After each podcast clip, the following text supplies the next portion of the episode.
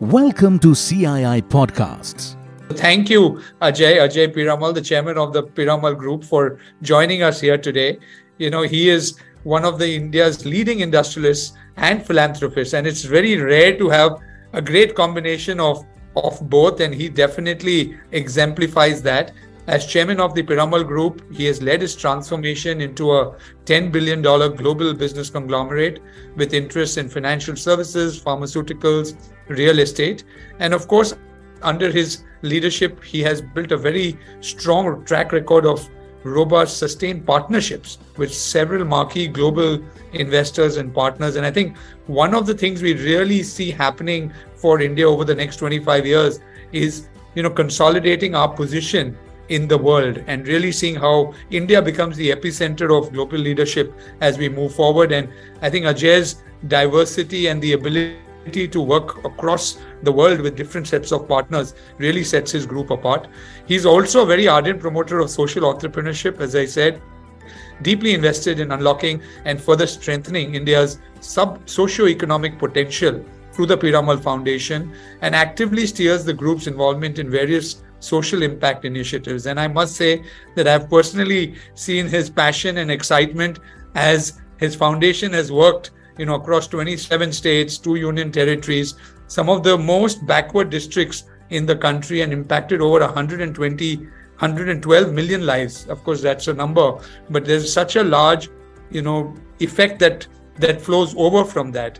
Uh, the foundation has partnered with niti aayog uh, india's foremost think tank to work in the 25 most aspirational districts across seven states in India to not only improve the human develop indicators around healthcare and nutrition and education, but also in every other aspect of life for such marginalized sections of society.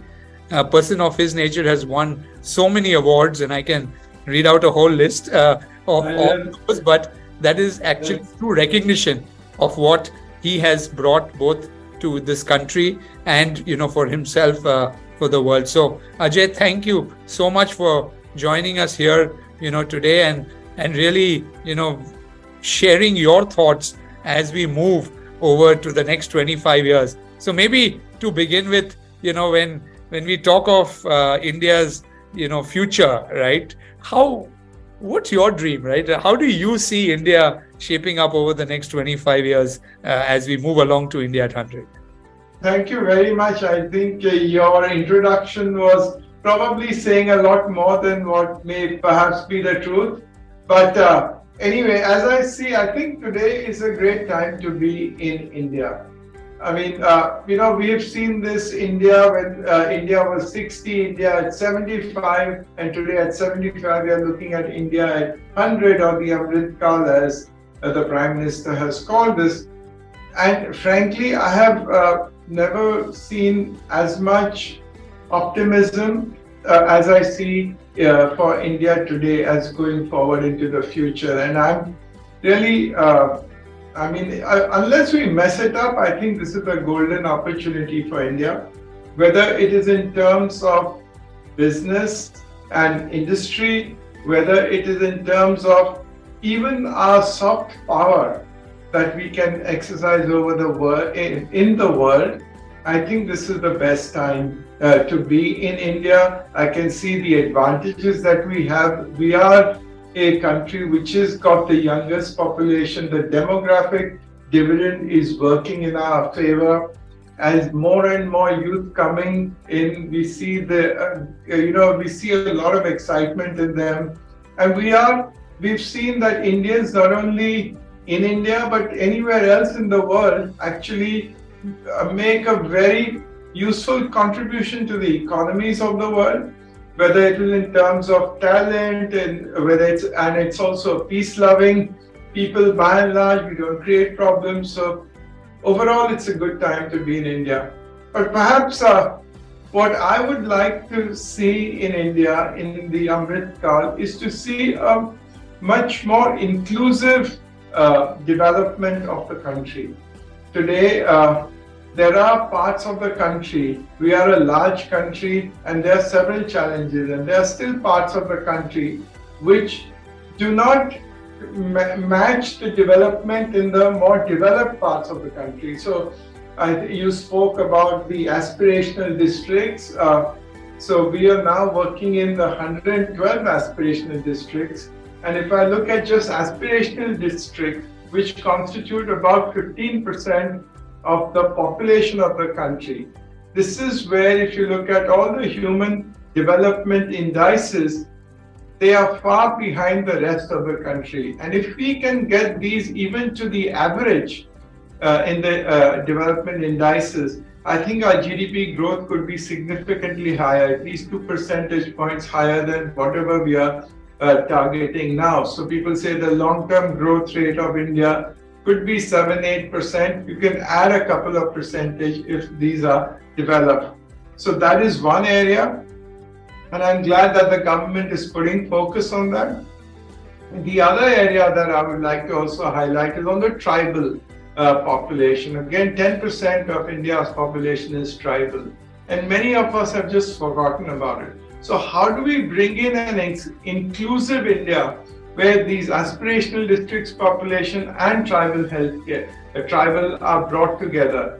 That's where even our foundation has been working in close cooperation with the government and with uh, the state and the local bodies and with industry from both India and abroad. And I guess that once we do this well, uh, I think the country will grow even faster and uh, it will be a much more sustainable development and more equitable growth. No, I think great points, Ajay. And you know, it's India so well positioned, right? Like today, when we see the turbulent times in the world, the uncertainty, you know, we are still amongst the fastest growing countries in the world with a lot of catch up. But absolutely right. You know, we have to take everyone along. And I think both the sections you talked of are so critical. But you know, when we look at both the growth of private enterprise, you know, based on the way we see capitalistic societies grow, and philanthropy, right, which is also required. I mean, you as a business leader and as a group, you know, beautifully represent both of these aspects. You know, is is there a formula? Would you see like to see more Indian business groups, you know, becoming like that? Where where do you see the role of private sector enterprise? And maybe you know uh, we can also talk about philanthropy a little deeper later on but how do you see this play out you know over the next few years? So the private sector has a key role to play in the growth of any economy and more so in india. I mean as we have moved more we have seen what the effects of the socialist economy were and up to 91 till when the liberalization started, you saw what growth rates were and how they have increased further. And I think we still have a way to go towards making it a really budding uh, a, a private, I mean, to make it the best destination in the world or amongst the best destinations to invest in the world. And we've seen that as the economy opens up, as regulations are more and more, uh, you know, rules are relaxed and made more rational, I think uh, you will have a lot of uh, growth taking place. One big advantage that we have as a country, again, is the space and the spread of digitization that has taken place. And this again means that more there are less regulations, frankly, in this industry. And the more this takes place, I think you will find that uh, whether it is in the business sector, whether it is in social sector, it makes a difference. So let me give you examples. Let's say with the amount of digitization taking place all over uh, the country, you have so much data on the quality of credit that you can give. And therefore, if you see that in the banks, in the uh, NBFCs and all, the today the the bad loans or the non-performing assets today are at the least. And where elsewhere in the world you find so many issues we've not been we don't have them today. It's only because so much of data is available so much of history is available of those people who are borrowing. And this same digitization actually has helped in the social field as well. You saw what happened in covid for instance in COVID, India had perhaps the most, the largest for sure, and perhaps the most successful way of ensuring that the direct benefit transfer, where people who really deserved the money got what they were uh, given from the government itself was only because of the data that we had and the digital infrastructure that the country has. Or the fact that we could feed so many people free food grains for 28, 80 crore people have for 28 months have been given free food grain. It's only because of this data available. So therefore, in some ways, what, I, what I'm trying to say is that the economic growth and the social development, which are both important for our country, go hand in hand. And as private enterprise improves and becomes uh, becomes more and more, uh, let's say, prevalent and more and more successful, it will also have knock-on effects on the social sector as well. No, I think you're absolutely right. Like your both your examples were so so strong, and I think with the Indian government now, you know, increasing the public digital stacks, right, which move now from financial services to healthcare and now to agriculture. I think that that inclusivity agenda, which you know you you initially talked about, has begun to become real, and and you know with a lot of young people and startups and new ideas, new innovation I'm sure that's going to also propel our private sector to to take on more challenges. But you know, also one thing you spoke, Ajay, in your opening uh, know, thing on the vision was while India will grow its private sector, you know, our soft power to the world is very, very important, right? I, I mean, and I know we define soft power so differently, but when you look at soft power from India, you know, how do you see it? What what is that soft power of India that you think can can shape the world as we move forward? I mean, I think this whole uh, philosophy of India, and uh, that is, you know, we talk about now in G20, you talk a lot about Vasudhaiva Kutumbakam. What does it mean? One world, one uh, family, one earth. Actually, where are we seeing, and one future actually that. So, uh, look at what happened during the time of COVID, and India is the best example. Again, it was a time when many countries had actually restricted the flow of vaccinations. They kept it only for themselves, and actually, the developed world was involved in that, or whether it was pharmaceuticals. And what did India do? At that time, we gave uh, vaccinations to the most needy countries. We gave drugs to the whole world. So this is the way India showed its soft power, and these things are not going to be easily uh, forgotten. People would, you know, remember this. Similarly, I mean, look at even in the conflict between uh, Russia and Ukraine, the role that India has played has been quite significant. At one time, there was a fair amount of criticism, let's face it. But I think in balance, people have realized that the role we played and I hear that many times there are leaders of different countries wanting India to play a more significant role in terms of trying to bring an end to the conflict.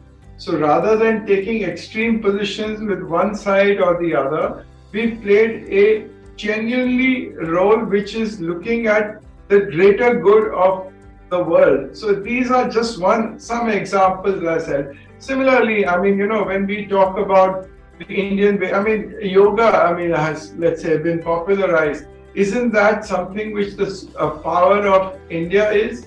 So there are so many such things. I think in education, you know, when you look at the 21st century, let's say education, people globally are finding that you need to have in education, that education till now has been really very cognitive things. But you need beyond that. You need like compassion based learning.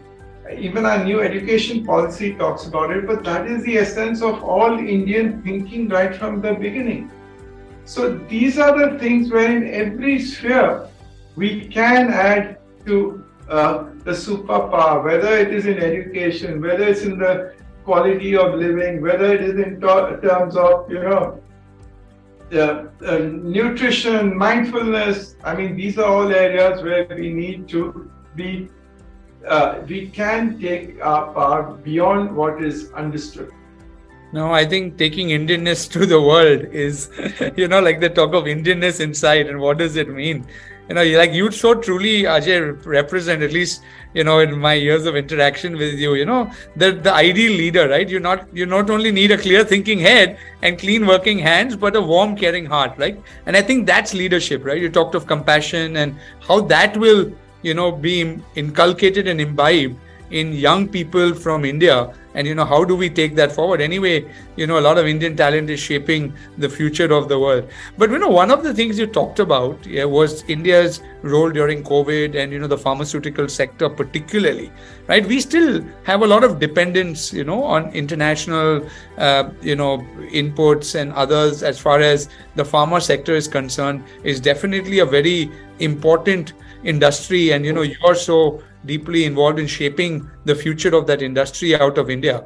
But to really become self-reliant over the next 20, 25 years, you know, what what do you think are the key things we should be doing if we were to look at that one specific sector, uh, so to say? So if you look at uh, pharmaceuticals as an industry, on one side, one spectrum is the R&D, the new drugs, the research and genuine new drug innovation on one side. And the other and at the other end is the manufacturing of generic products or products which are off patent and you just make them. As far as manufacturing of uh, uh, off patent generic products are india is uh, now known to have the, the, lowest cost and perhaps the best quality globally. So that is established. I think there are other parts of the uh, whole chain the value chain which is where we need to focus on much more. In R&D, it's a, the fact is that in 75 years, there's not been any drug, uh, original drug, which has been discovered out of India.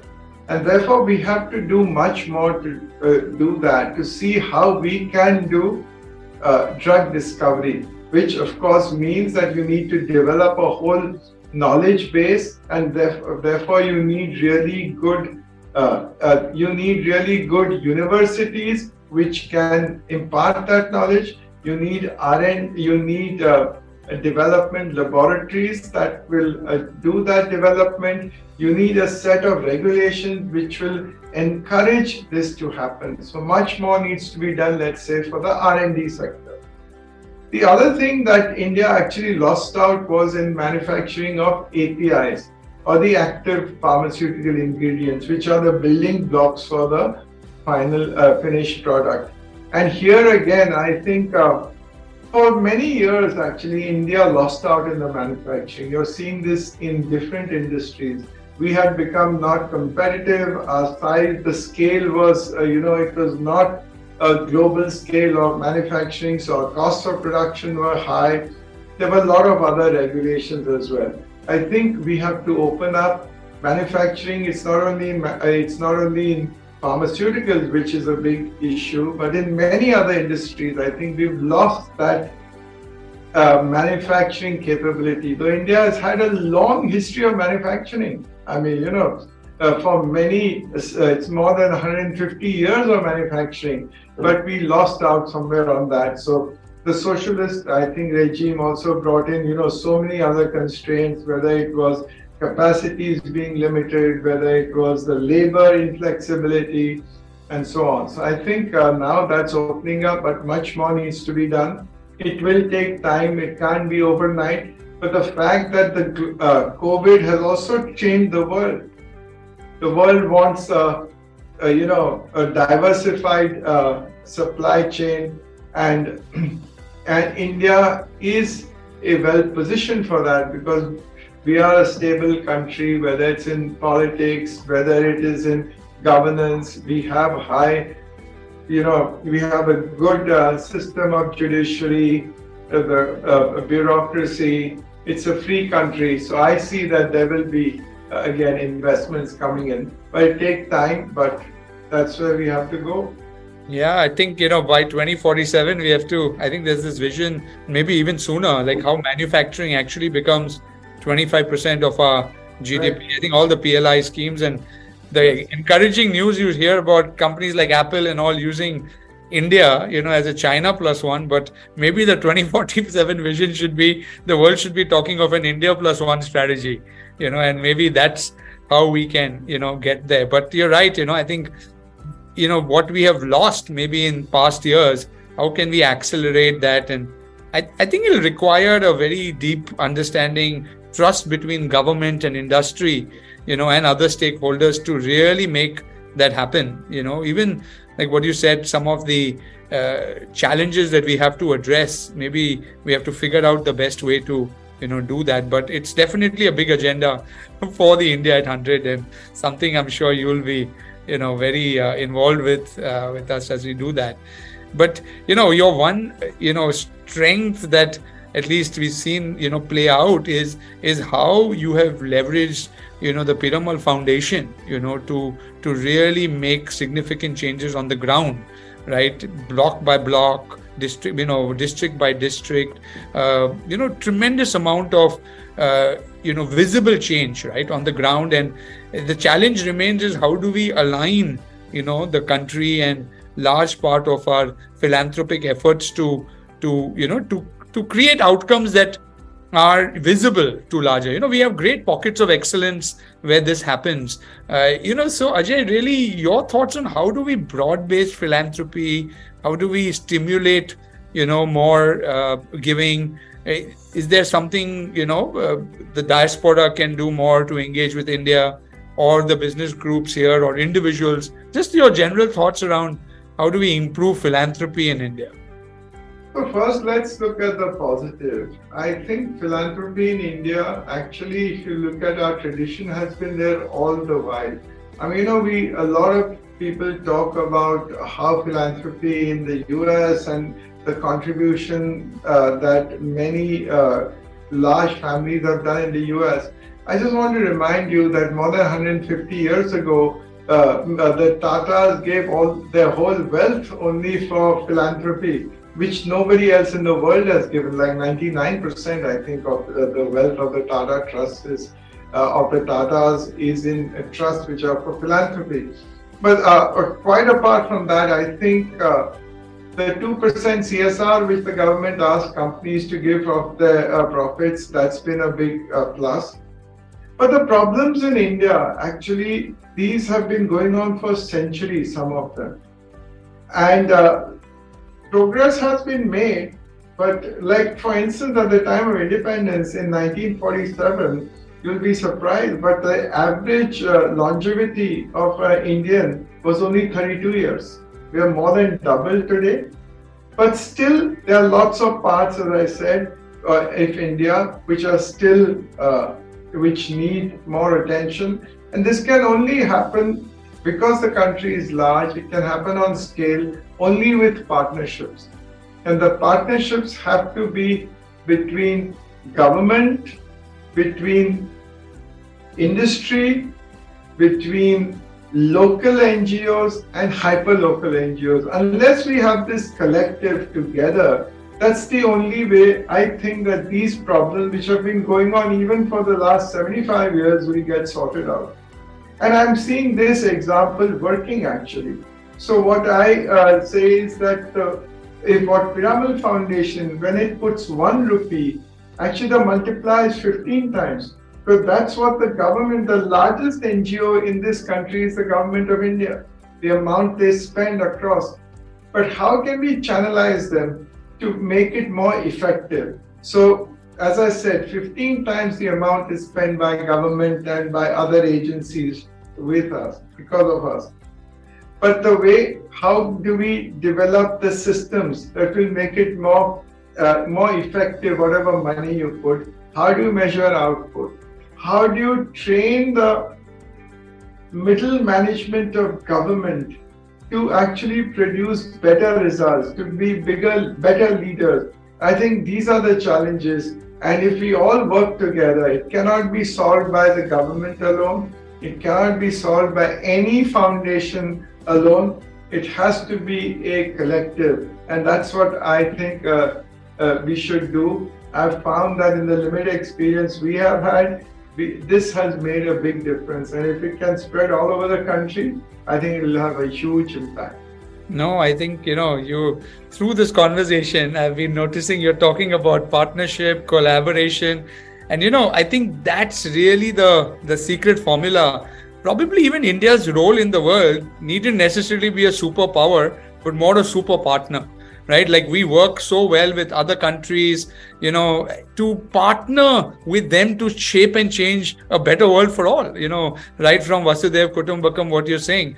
And maybe that could be the you know the generational shift in thought process you know over the next you know generation or two from india you know as we you know become more powerful or at least have a larger impact on the world compared to what we have today yeah. i think rajan you've raised a really important point. I think that's so important.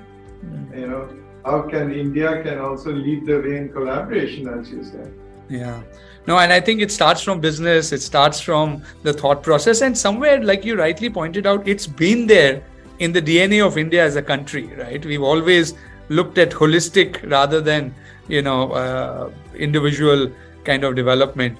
But you know again really taking that point forward because you are so strong about believing that we need to have inclusive growth inclusive development. You know the socio-economic potential of india is really something that we both need to strengthen and unlock right? Both for our country you know and and for the world. And you've got rich experience both through your private enterprise right from you know all the areas you're in financial services pharma catering to large audiences or through your philanthropy. So if we were to put all of this together you know how can india inc you know especially when we talk of organizations like cii and others who have built you know large nation building visions you know using industry as a uh, you know to attract other stakeholders and actually be a convening body more than anything else how can India Inc. really shape the future, you know, the socio-economic parts of India? Any any thoughts, uh, you know, as we move forward? No, I think uh, again, as far as the economic is concerned, I think uh, well, CII frankly is really doing a stellar job in actually bringing industry together, bringing thought leaders together, first of all, and also uh, trying to give a balanced picture to the government as to what is needed to be done to improve industry. Because as I said, if business does not improve, business can be a force of good. And I think that's what uh, CII has been doing. And we need to emphasize that even more. That how can business be a force for good? I gave you just this example that every one rupee we spend, you're getting 15 times the multiple. And therefore, to that extent, I think the more profitable people, uh, the businesses are, there will be greater contribution in the social development uh, uh, process as well. That's one. Second thing is, I think uh, to make us just all of us be more conscious, as they call it, of capitalism. Conscious capitalism is important today because uh, think of it, the differences today. The world has gone ahead a lot. GDPs have gone ahead but you can see that the difference between the really rich or the super rich and the the poor has only widened.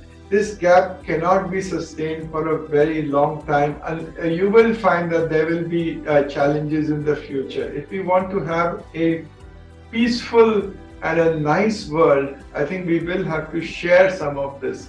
And that's the responsibility of business and leaders. Business leaders are what other people look up to. And I think so it's our uh, collective responsibility to ensure that we set up some uh, standards. I mean, the leadership shows the way at how they can also do, uh, you know, contribute towards the less privileged.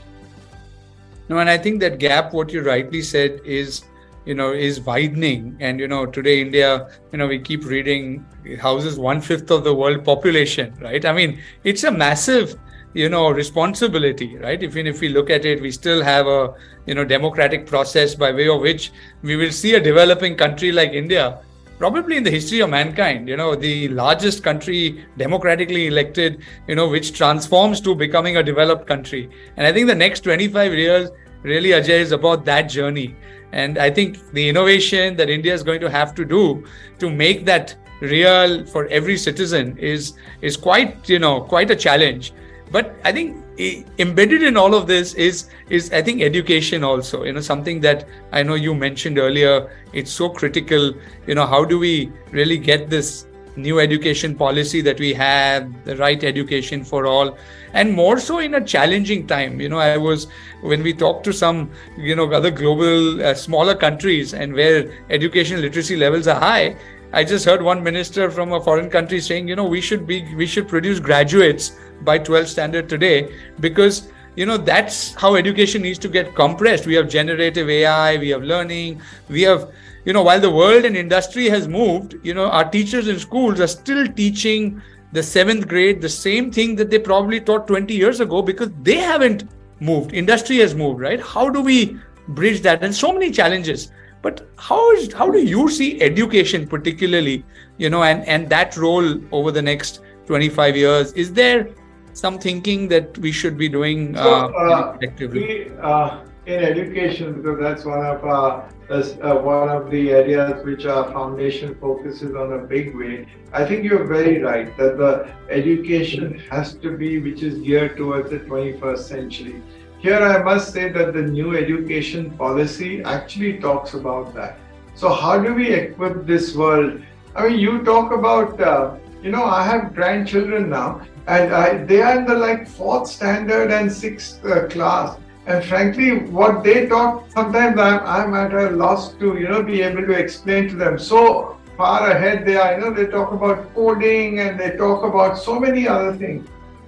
So how do we equip uh, people? How do we equip our teachers? So what we've done is, first of all, if you look at education in India, it is the public sector where the government spends the most money on the education budget. How do we make public schools better schools?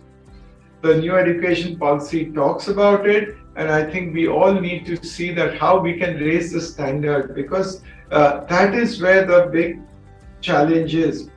Uh, we found that again, leadership, whether it's in business, whether it's in uh, politics in the country, whether it is in school, leadership makes a difference. So, how we've been now trying to coach, let's say, uh, uh, headmasters of government schools to how to become better leaders, how to get more out of the, the teachers, out of the students, and how to be open to new learning. And I must say that the results have been really very, very uh, encouraging for us.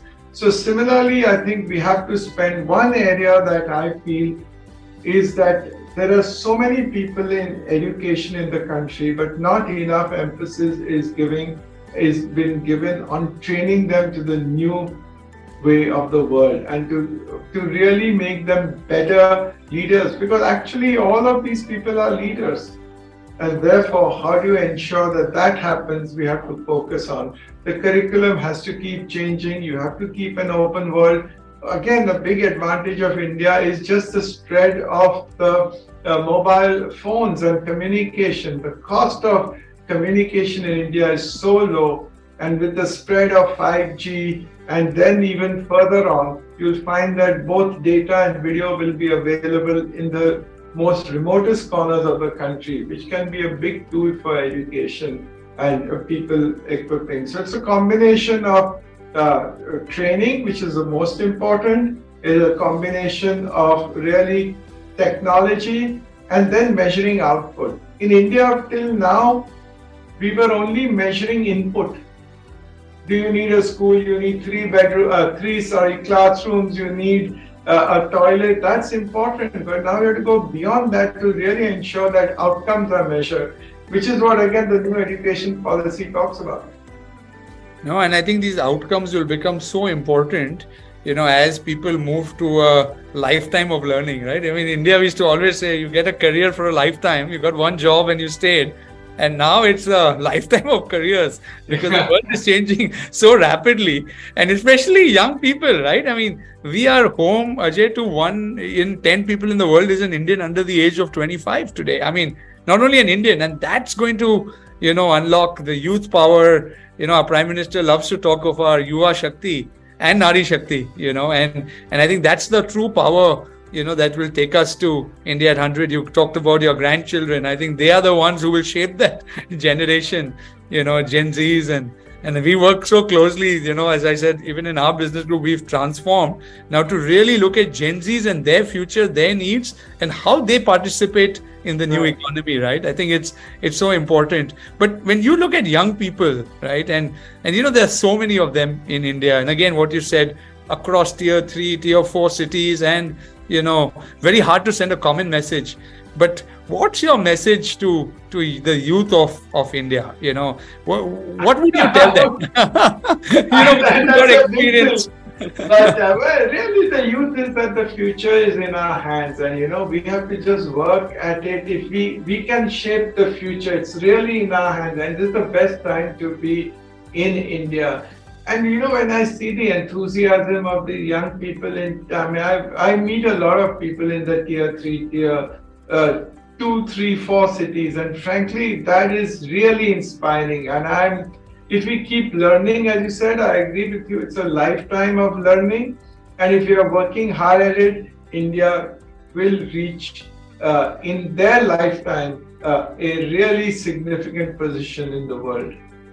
Uh, no, I think I think also women. You know, I think the oh, yeah. Nari Shakti is there. You have any thoughts around that? How women can contribute more because we have the lowest you know level of women in the workforce you know compared to many other parts of the world you know I where do you see that role i think it's significant again i'll just give you an example from what our foundation is doing i mean sure. we work in again smaller towns uh, uh, three uh, you know tier three four and we found that women who have never gotten out of the house in very traditional areas like Rajasthan, where there is still a lot of women are not allowed to go out too much, married women, you know, stay at home. We just uh, said that why don't we train them to be just data entry operators? And, uh, you know, we gave them basic learning, which was for like three months. And now they are really doing a lot of the data which you need, uh, which they're doing for many companies. So this is it is so uh, transforming. You know, they've changed the way they look at it. Education is important for women, and then giving them a chance to feel empowered, to feel that I can do something, I can contribute to my household, and I can go out, and I don't, I'm not, I'm independent. Makes a world of difference. And I tell you, there's huge potential and our women are ready to do it. Yeah i think there's been a big shift you know in in that and we're seeing that happen. And i think we have to find ways to accelerate that. You know ajay we can keep talking and we can spend hours together but we just have about 5 minutes. And i'm going to just take a couple of questions you know from some of the people who are you know engaged in this discussion today. As i said the large part of this discussion will be unleashed over the next 25 years in different snippets. Many of the pieces we've talked of will have relevance at different points in India's journey, you know, Amritkal journey. Uh, but one question is really, you know, your, uh, you know, one of your key areas is real estate and you know affordable housing and that sector so how do you see that shaping up over the next 25 years you know, uh, to make. I know we can spend hours on that. and 25 years, you know, today with such a dynamic world is very impossible to say so. But I can just say that if you look at the trend, the secular trend is that as more and more people want to take into housing, as more economy, uh, as the economic development takes place, the biggest investment and the most important investment any family does is in housing and therefore, with the growth in the economy, I see that this is a sector which is going to grow. And uh, whether it is, and it's not only in, you talked about affordable housing, that's another area. And as we see that more and more the financial sector develops, more loans are and more loans are available to even the people who till now had no access to loan. I think once that happens, then even further the development will take place. So again, credit is very important for the growth of an economy. And these people, large parts of the country or the population were deprived of credit because you didn't have enough data about them.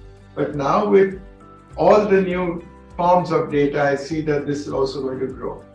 Yeah, and now you know with that data, I think you can you know give uh, smarter credit to people at a younger age, right? Because then you know the propensity, you know, if people start buying homes even two years earlier, it just changes the the whole uh, you know aspect. And as we all know, the U.S. became the largest consumption economy when Visa and Mastercard put five thousand dollars in people's accounts. But you know, we've got a conservative spending culture, but the home gives that security even though we are talking of the metaverse and so many other things today, where yeah, home is home, yeah. home is home. Ultimately, the human body will reside, you know, somewhere. But uh, great, no, thanks for that. And you know, the other question is around, uh, you know, the importance of uh, climate change uh, and the environment, because while we talk of the next 25 years and growth, you know, the world has to also do it, you know, sensibly. Uh, this is a question. So, you know, what are your thoughts around? The importance and what role can India play, you know, in shaping that globally?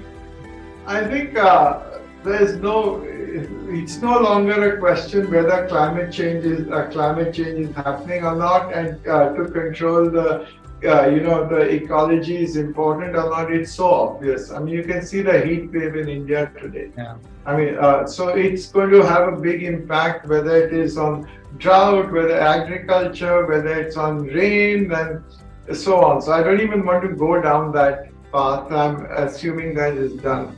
I think India actually, if I was just looking at some statistics, in terms of capacity for alternative energy, India is the fourth largest in the world. So we have some ways taken leadership.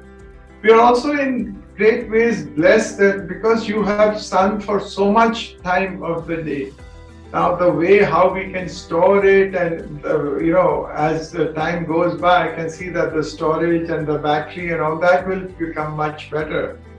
So, again, the only way to uh, spread more of it is uh, to bring down the cost of uh, delivery of, uh, to bring down production and delivery of the power, which, if I look at solar today, is much lower than what it is for uh, thermal power. So just keep spreading it. The investment does take time. I think uh, government has been encouraging that, and we have to continue with on that path and just push it. It is a such a big necessity, and again, this is not a necessity only of India. It is the whole world. When you talk about Vasudhaiva Kutumbakam, I think climate is one thing which is affecting all of us, and if we don't do something, uh, it affects our neighbors and the world as well such a such a beautiful thought to bring you know this conversation to a conclusion because I know you know your your deep spirituality comes out from that you know and I think I think if we all have to unlock that that that that true spirit of of humanity and camaraderie and compassion to really shape not only our own existence but you know of, of everyone on on planet earth. And thank you ajay. We've had such a range of you know subjects that we've been able to talk about your inputs and you know always very energizing and very enriching uh, to hear your thoughts and your views on india something that you're so deeply passionate about and its future. So again lovely having this conversation and look forward to continuing to work closely with you as we move towards india at 100 and you know do our little bit to to make that happen. But thank you again for spending this time to share these inputs. Well, thank you rajan for uh, being so considerate. Thank you. Pleasure. Thank you. Bye bye thank you for listening to cii podcasts